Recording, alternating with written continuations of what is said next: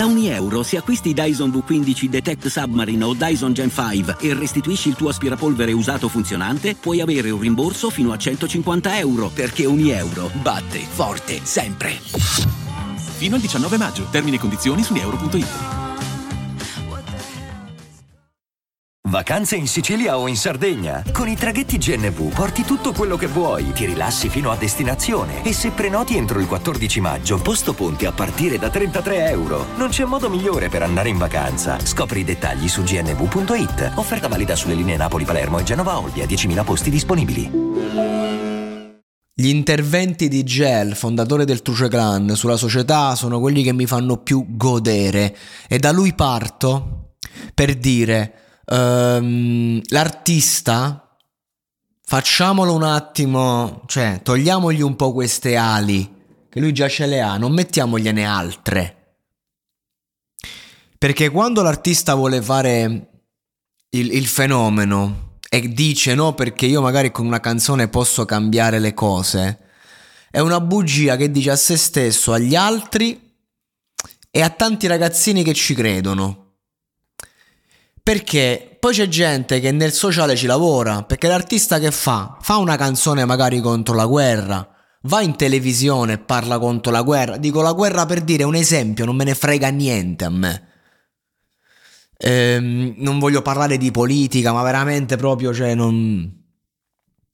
Però che succede? Che allora, ah, vedi quello grande, tu eh, parli di sociale, tu eh, se fossero tutti come te. E poi c'è gente come Gel con un background insomma da Truce Clan, quindi da ex tossicodipendente eh, e via dicendo, che con, un, con una laurea, con eh, attestati, con eh, varie, mm, insomma, con, con roba ufficiale, lavora nel sociale, aiuta concretamente i ragazzi con problemi. Qual è la differenza? Che l'artista scrive la sua canzone e, e un'ora e poi si becca il bello, magari ci anche fa i soldi e, e dice due parole sul suo Instagram e abbiamo aiutato tutti. Eccolo lì il grande. Poi invece c'è chi da, sta otto ore a contatto con ragazzi che magari si chiudono in bagno e minacciano di uccidersi. E avanti. Chi è che ha il coraggio di lavorare nelle comunità italiane? Quindi giustamente il buon prende il telefono e dice raga non parlate di sociale, non fate gli eroi, perché noi siamo un gruppo, siamo tante persone in Italia che fanno determinati lavori e che insomma ci facciamo il culo. Mm, ti assicuro che la, il tuo discorsetto, la tua canzone non ha salvato la vita a nessuno, perché la canzone è un attimo, la vita è lunga. E io sono il primo ragazzi che voleva salvare il mondo voleva cambiare il mondo, volevo insegnare perché volevo che mm, comportarmi con determinati ragazzi come alcuni insegnanti sono comportati con me, parlo del 2% degli insegnanti che ho incontrato, gli altri degli, dei totali incompetenti ridicoli, pessimi educatori, pessimi insegnanti, immagino pessimi genitori, ma quei pochi buoni qualcosa mi hanno dato e allora io volevo seguire le loro orme, ma insomma eh, eh, è, è, un po' complesso. Ho, ho, avuto l'onestà intellettuale di guardarmi dentro e di capire che forse è più facile parlare a un microfono ed esprimere la mia opinione eh, cercando di portare il mio messaggio che stare sul fronte.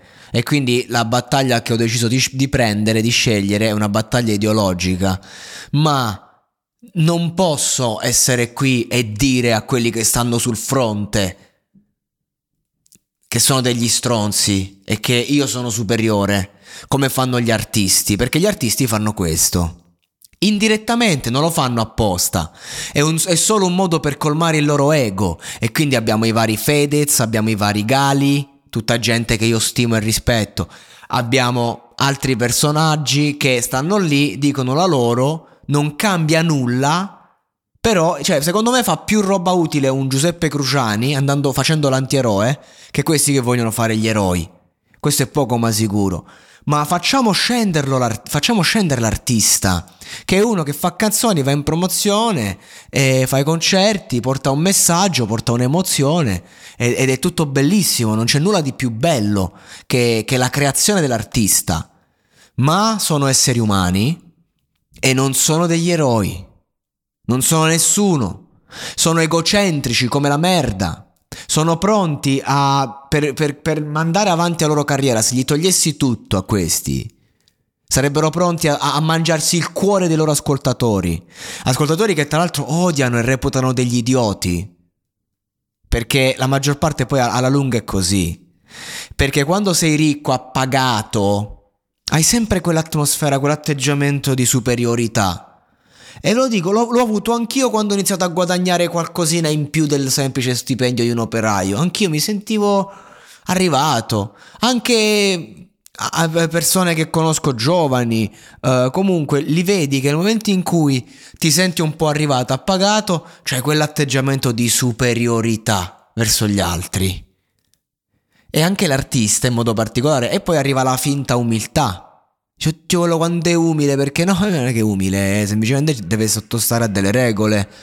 E, e, cioè, se voi prendete la famiglia reale d'Inghilterra, eh, mica è gente che deve ostentare, deve far vedere se fa un'intervista, queste cose qui, no? Parleranno sempre con umiltà, con tranquillità, come se fossero superiori. Poi sono le peggio merde perché lo sappiamo che fanno schifo gente che magari ha i morti sulla coscienza, però li vedi dici, oddio, guarda quanto è umile il principe Harry.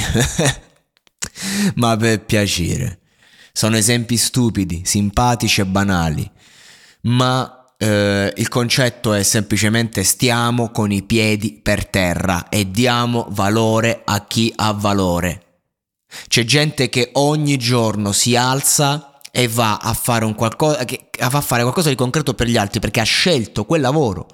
Perché uno può fare qualunque lavoro. Gel non ha scelto di fare quello che fa, eh, poteva fare qualunque altro lavoro, fa quello, e non è che sta male economicamente solo perché non c'ha i milioni, fa quello perché è il suo lavoro, perché ha un background che lo porta a empatizzare. Quindi io sono sicuro che non c'è nessuno più bravo di lui nell'aiutare un ragazzo con dipendenze.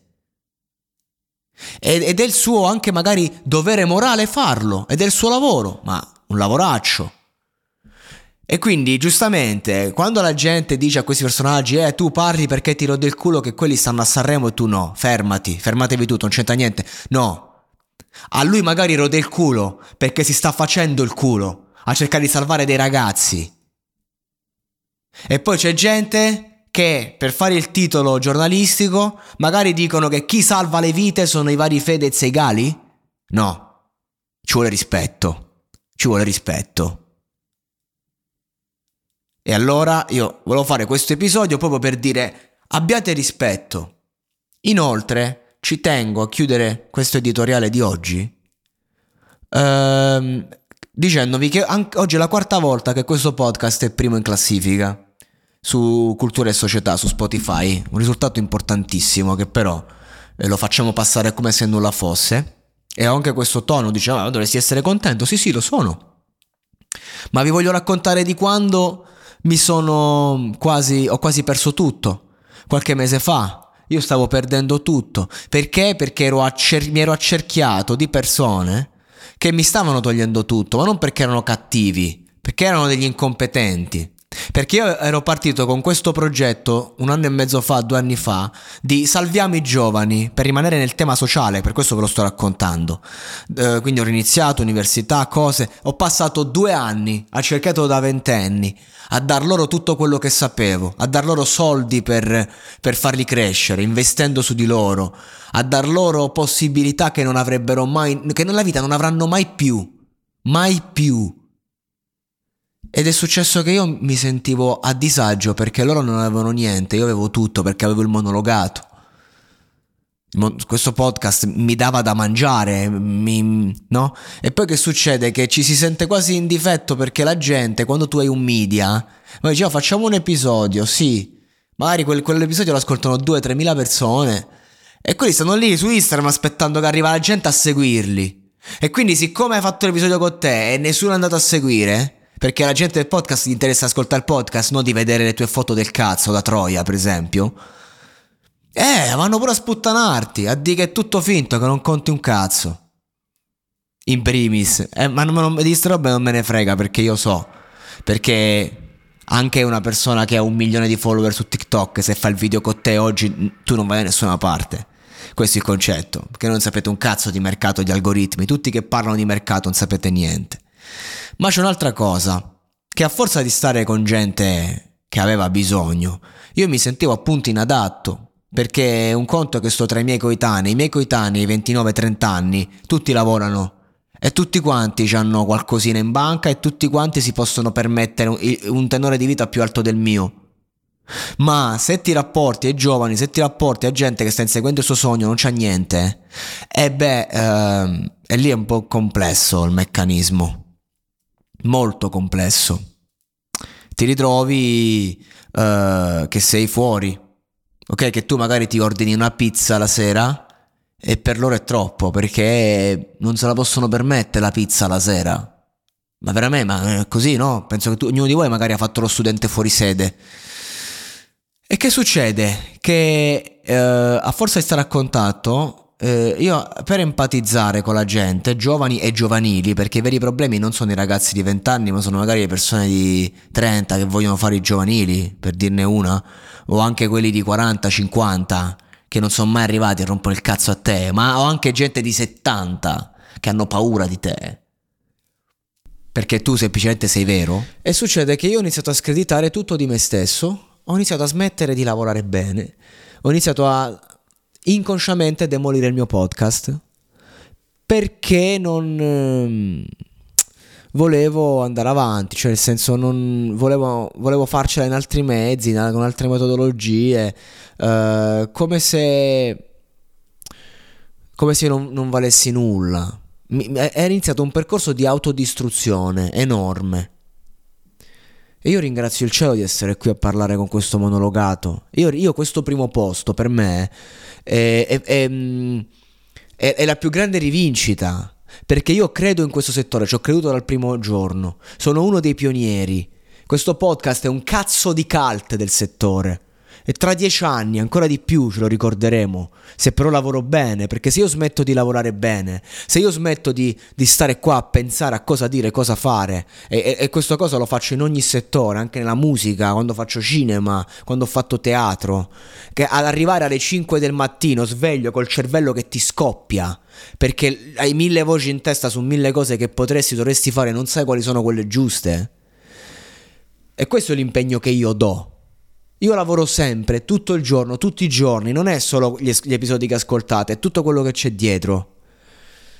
E, è giusto il weekend mi concedo la vita privata, perché, perché non ci riesco semplicemente, perché ci tengo, perché voglio andare avanti, voglio sbaragliare la concorrenza, voglio crescere, perché per me mi sento tipo all'inizio. E invece so, mi ritrovo sempre accercato da mentalità da loser, da persone che vogliono tutto e subito e quando ottengono mezzo risultato non riescono a dargli valore. Non sono qui a fare il ganassa, sto qua a dirvi, mandate a fanculo la gente che vi prova a togliere tutto. Questo, semplice. Sono giochi psicologici, indiretti, io che poi sono più esperto anche di sta gente, però ho sottovalutato i miei nemici, perché i miei nemici sono la società stessa. I miei nemici sono tutti quelli che ascoltano ma non parlano e vogliono, vogliono vederti a fondo. Io non crollerò, ma non perché sono più bravo degli altri, perché non sottovaluto nessuno e mi impegno più degli altri.